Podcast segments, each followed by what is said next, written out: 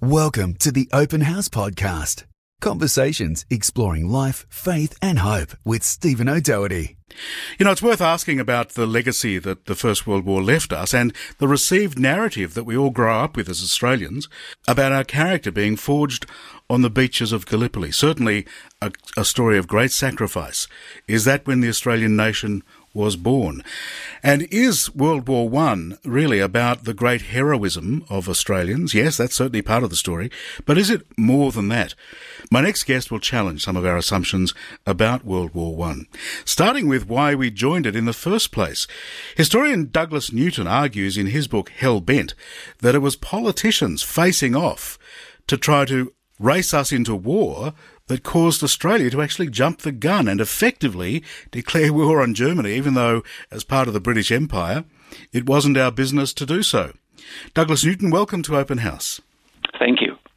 So let's drill down a little bit on this moment where Britain is deciding whether it goes into the war. And as you've written about so wonderfully, Australia was, well, one Australian, it seems, was really keen on us getting involved at the very first moment, opportunity. Yes, indeed. Uh, I mean, it is absolutely true to say that we jumped the gun. Mm-hmm. Uh, Australia, of course, had no uh, chance of exempting itself from this war. Neutrality was no not uh, possible at all. We had no constitutional power. Uh, as a matter of international law, we were going to be caught up in a war as soon as Britain declared it. But nonetheless, we didn't wait for that moment. Uh, we moved our ships before Britain asked for it.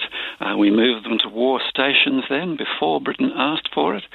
And uh, the uh, colonial secretary at the time was amazed at this.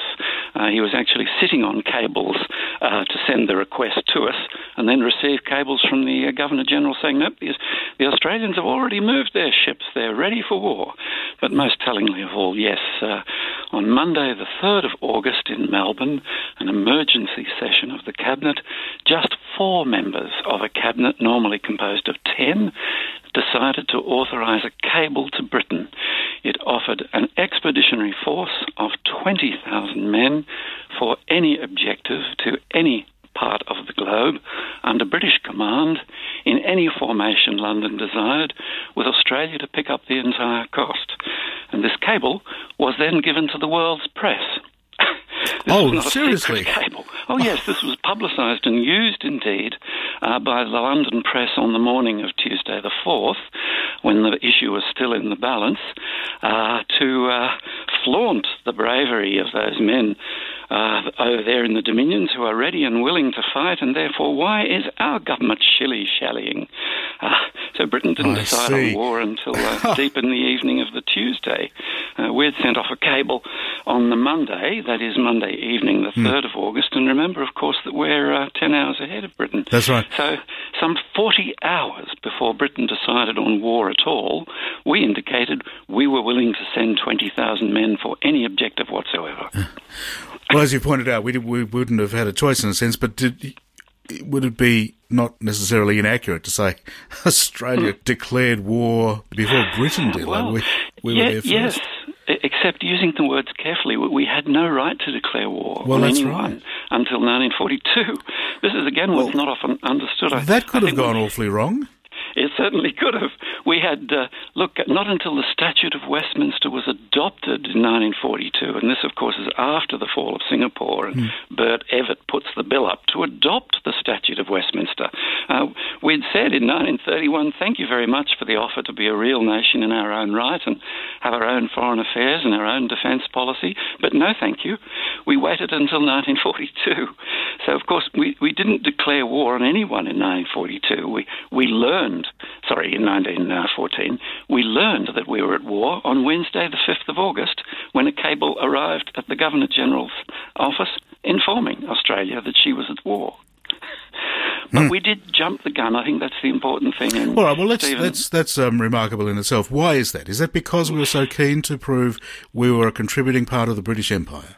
It, it, uh, essentially, yes, in terms of an emo- at an emotional level, but there are political factors at work too. We, it's often overlooked that, of course, Australia was in the middle of a federal election. That is, uh, elections were due within a month. That is, in the first week of September. Mm. So we had what we would now describe as a caretaker government in office. Uh, that is Joseph Cook's government, uh, the Commonwealth Liberal Party, as it was called then. Mm. they'd been in office only a year. Uh, wow. A hung parliament. I'm sure all this rings bells for people.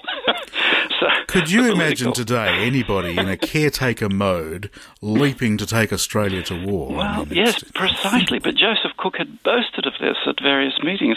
I think we have to understand, in a way, that both party leaders uh, had, uh, I guess, they were competing in a kind of love of empire auction. Yes. And uh, Andrew Fisher, the Labor leader, uh, had said down there in a small Victorian town on the Friday night, Friday the 31st of July, uh, we will send to the, the last man and the last shilling.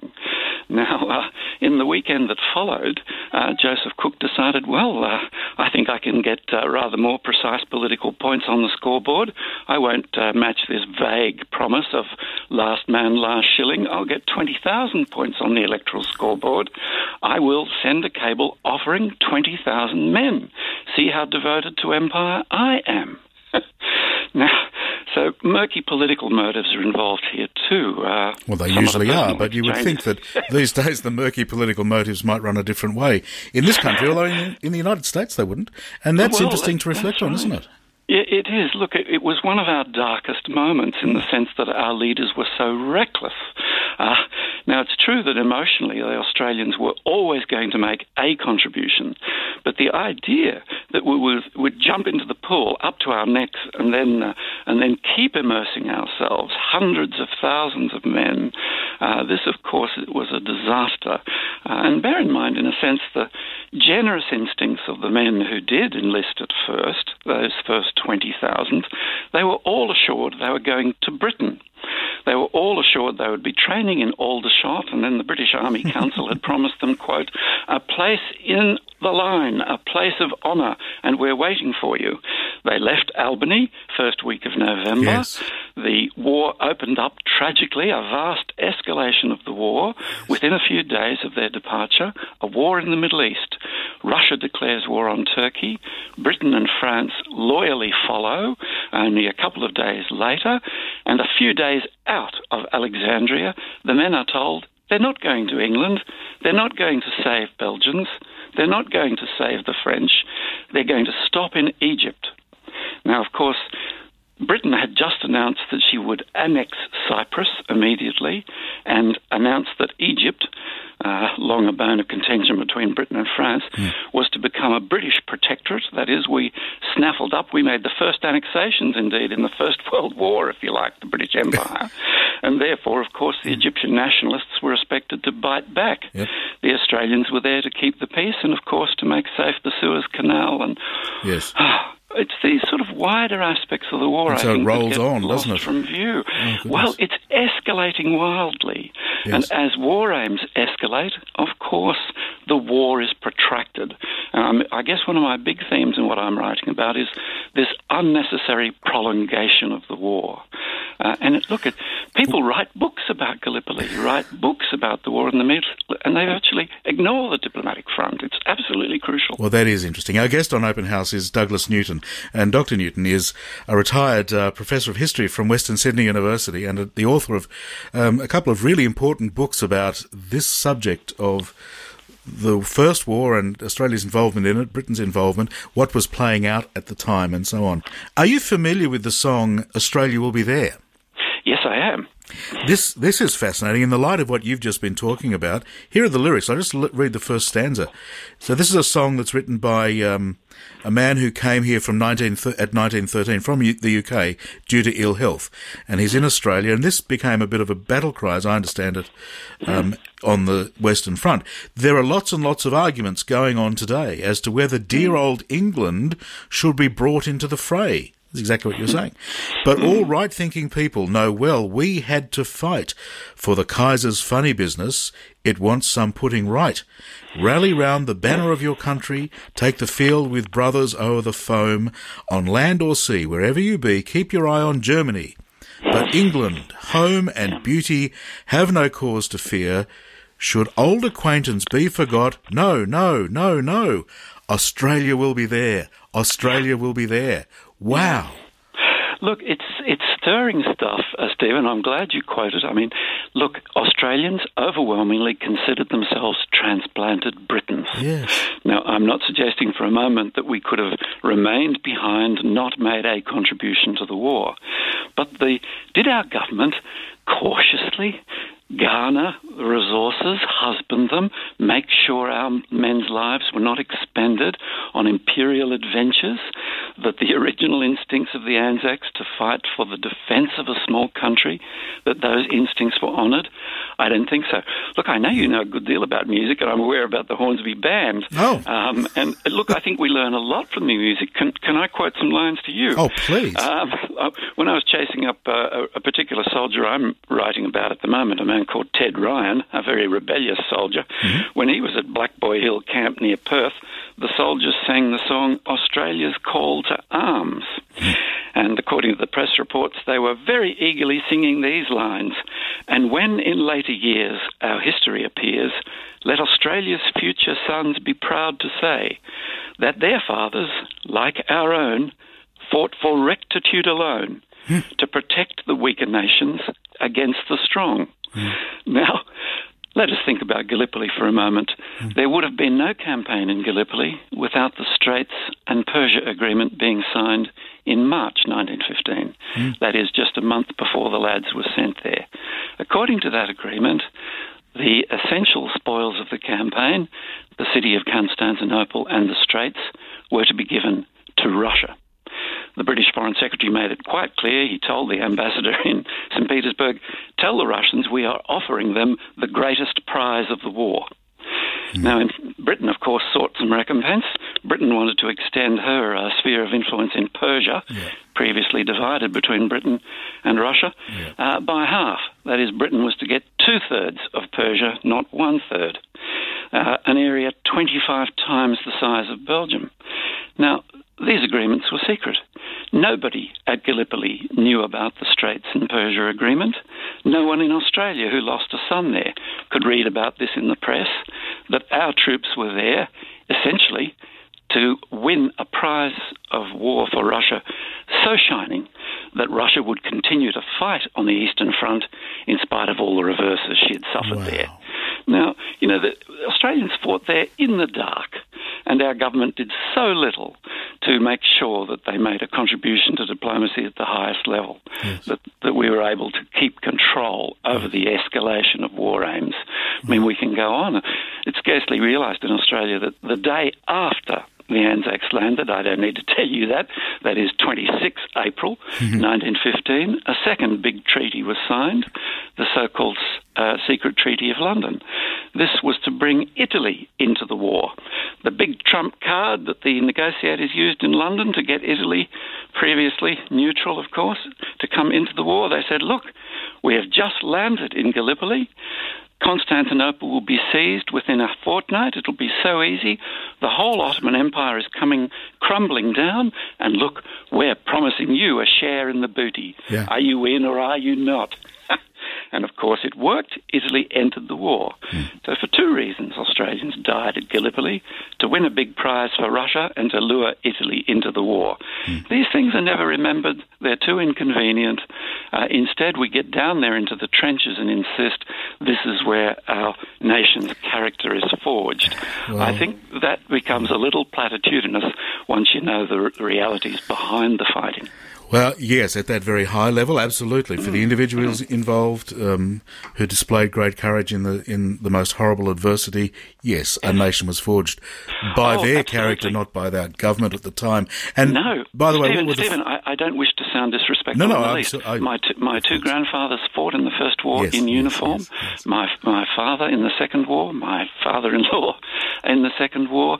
Uh, I, you know, no shortage of respect for the troops in this family, but I think uh, it's a very simple distinction which we always have to keep in mind. We must respect the warrior. We need not respect the war. That's a that's a very good principle. And Mm. what was the fruit of all of that? Well, amongst other things, you've mentioned Italy. So the rise of fascism, um, Ah. the just the then the rise and all of these ideologies that come out of that war and led, of course, inexorably to the second war. But before we get that, and you you, you mentioned. Um, being bogged down, yes. Why did the war go so long? In, in part because of the, shall we say, the politics of the knockout blow. That is, everywhere as the war proceeds, uh, politicians are uh, uh, lifted into uh, office on the strength of promising more war, more vigorous prosecution of it in order to win at all costs, fighting to the bitter end, to the knockout blow. Now that's the, and, and part of the emotion, of course. Once you get warm blood on your face, people fight and fight on. But in, in my view, the war was kept going, in fact, only with the greatest difficulty, uh, only by repressing all dissent, uh, imposing very, very rigorous censorship. Here, for example, Australians never learned of those two treaties that I mentioned. They were secret. Uh, even when they were exposed uh, in the last year of the war, they were censored out of our newspapers. Uh, so censorship is part of it, repression is part of it, uh, and, and, and of course, this ongoing escalation of war aims. Um, the Sykes-Picot Agreement, I'm sure, is something you've uh, you've heard of. That is, in May 1916, Britain and France drew up an agreement. Uh, Russia is informed, and Italy joins later, uh, offering to divide the whole of the Middle East, not uh, including bits of Asia Minor itself. That is uh, present-day Turkey. So territory stretching from Palestine all the way to Iraq. This was to be uh, shared out uh, between the British and the French, and we know what this means commercial opportunities, exploitation of natural resources, a vast accretion of empire, a scramble for the Ottoman Empire, mm. as strong as the scramble for Africa before the war, which arguably helped to bring it about, the controversy between Britain and uh, France and Germany wow. uh, for those African colonies. So the wider the war aims get, if you like, the, the wider people open their mouths, the longer the war goes on in order to realize these things. And, and in a way, a bit of political fear. I'm sure you can understand this, Stephen. Yeah. When so much blood has been shed, yeah. the authors of the war are very reluctant to turn to their people and say, you know what? We've done the best we can. Yeah. We can't win victory. I stand before you now unable to tell you it was all worthwhile. Yeah. In a way, you go on gambling like a gambler at the Star Casino. You've lost $3,000 in the first three hours. You go back to the ATM to borrow another 3000 in order to chase your losses. Yeah, but it's not so dollars, it's men, men it, and women. It's men's lives. Yes. I mean, the dimensions of it, Stephen, I, I, mean, I think in a way we should start with this. Uh, we lost 62,000 in the First World War. The estimate is 17.8 million uh, lost as a whole across the world in that war. We raised five divisions, more than 500 divisions, that's 20,000 men in each division, 500 contested for power across the face of Europe. Uh, and the battle, of course, stretched to China, the Pacific, uh, Africa, Asia. A protracted catastrophe, the worst time to be a European since the Black Death the, the worst time for in, terms of military combat since the religious wars. I think the Australian people are being sold short if they're being told the most important thing about the war is that when General Monash led our troops, we fought better than anyone else involved. This is kind of unworthy. It's almost narrow. It's a, a kind of ultra patriotic spin that I, I, think, in the face of this catastrophe, even our catastrophe, 62,000 men, I did some maths the other day. If you think they're each about five foot nine and you laid them out end to end, the line would stretch from the GPO to Mount Victoria. This mm. this is how many men lost their lives, and uh, I mean, you remember Villers, of course. We had that that opening ceremony earlier, and mm. ah, I, have been to that memorial, yeah. and and there are 10,730 names of it on it because it's a memorial to the missing. Um, there's another there's over 6,000 Australian names on the memorial to the missing at the Menin Gate, and there's a, an, almost a thousand at Tyne Cot. So over 17,000 Australians among the missing. We know what that means. They're, these are men unidentifiable, blown to pieces. There were 46,000 who were killed on the Western Front, yeah. and 17,000 of them couldn't be identified. I think we stand back saying, uh, not let, let us fill our lungs with victory, and our lads fought better than anyone, and they captured more troops per man than any other, but rather we sit back and say, what kind of a civilization produced this? and we, what Yeah. can we learn from this? And I worry about the culture we are developing if it's more along the lines of this Anzac experience is the very wellspring of our nation. If so, it's a wellspring poisoned by the blood of our own children. And I say that with some emotion uh, because I, I, I think our culture should be we look at every war as a failure of diplomacy, a failure of rationality over irrationality. It's something to be lamented always, not that we stress our military achievement above everybody else's. We're not so unique. We fought bravely, courage, gallantry, daring. Sometimes that dash and daring is on the part of soldiers is a little bit like despair. They fight for each other in situations of Yes, absolute course. hardship. They fight for each other. I think uh, they need the assurance that uh, they have the backing of our people, and for that we need some changes. We do. Let's hope and pray that we don't come to those decisions ever again, but you Yes. can't say that won't happen. And in fact, I mean, we're sending people to mortal danger every day, every week, because they're heading off to other uh, conflicts, and Australia always turns up. We does. spoke about that song, Australia, well, Australia Yeah. will be there. We're always there. Australia will be there. I, I know that you have an interest in music. I mean, I, I'm sure you've probably played in the band I vow to thee, my country, and uh, that that is one of those songs that worries me. I'm I'm sure you know the the lines: "The love that asks no question, Hmm. that is ready to lay the dearest and the best on the altar, and as they die, they are uh, uh, coming into heaven." Uh, because her quote shining bounds increase. I'm very wary of mixing blood and holy water. Uh, I, I think uh, I'm speaking to a, a, a man who runs a, a supremely important Christian radio, and you well know that the evidence is everywhere. But uh, the people who argue that Christ is nearer a pacifist than anything else, that he did say, "Love your enemies, do good to those who hate you," uh, that it is very difficult to reconcile modern mechanized killing, industrialized slaughter, uh, with uh, Christianity, with turn the other cheek, love it is. your It's enemies. it's, uh, it's very hard, and you know we've we've been speaking with Tim Costello about that dilemma amongst others. But um, right. you know, at the end of the day, you've there. There comes a time when what you're doing is trying to prevent or sort of stop an ideology that will be even more terrible than the cost of. Stephen, I, I entirely agree. Uh, I'm not actually a pacifist. No. I, I think that there is a human instinct that is respectable to defend yourself and indeed to save others. Uh, I think I can say that uh, I passionately believe in a right to self defense as a last resort. Yes. What history tells us is that all too frequently it is not used in self defense and it is not a last resort. We have to have uh, Yes. new new changes. I would suggest that it is the Parliament that should underwrite overseas deployments Yes. before they are made, not in their aftermath. Uh, and that, uh, sadly, our Parliament still uh, is shut out. There is no requirement at all. Yes, we yes. remain one of the very few countries that doesn't have it. Uh, our, our war powers are almost the powers of the medieval sword. They're derived from the, the old royal prerogative. Um, the Governor General used to exercise it, but now the government doesn't even do that. They just use an obscure section of the Defence Act of 1975 and they announce deployments.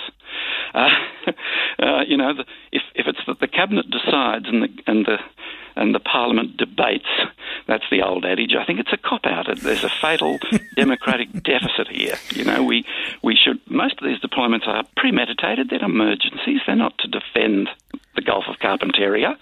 They're supposedly defend essential national interests a long way away.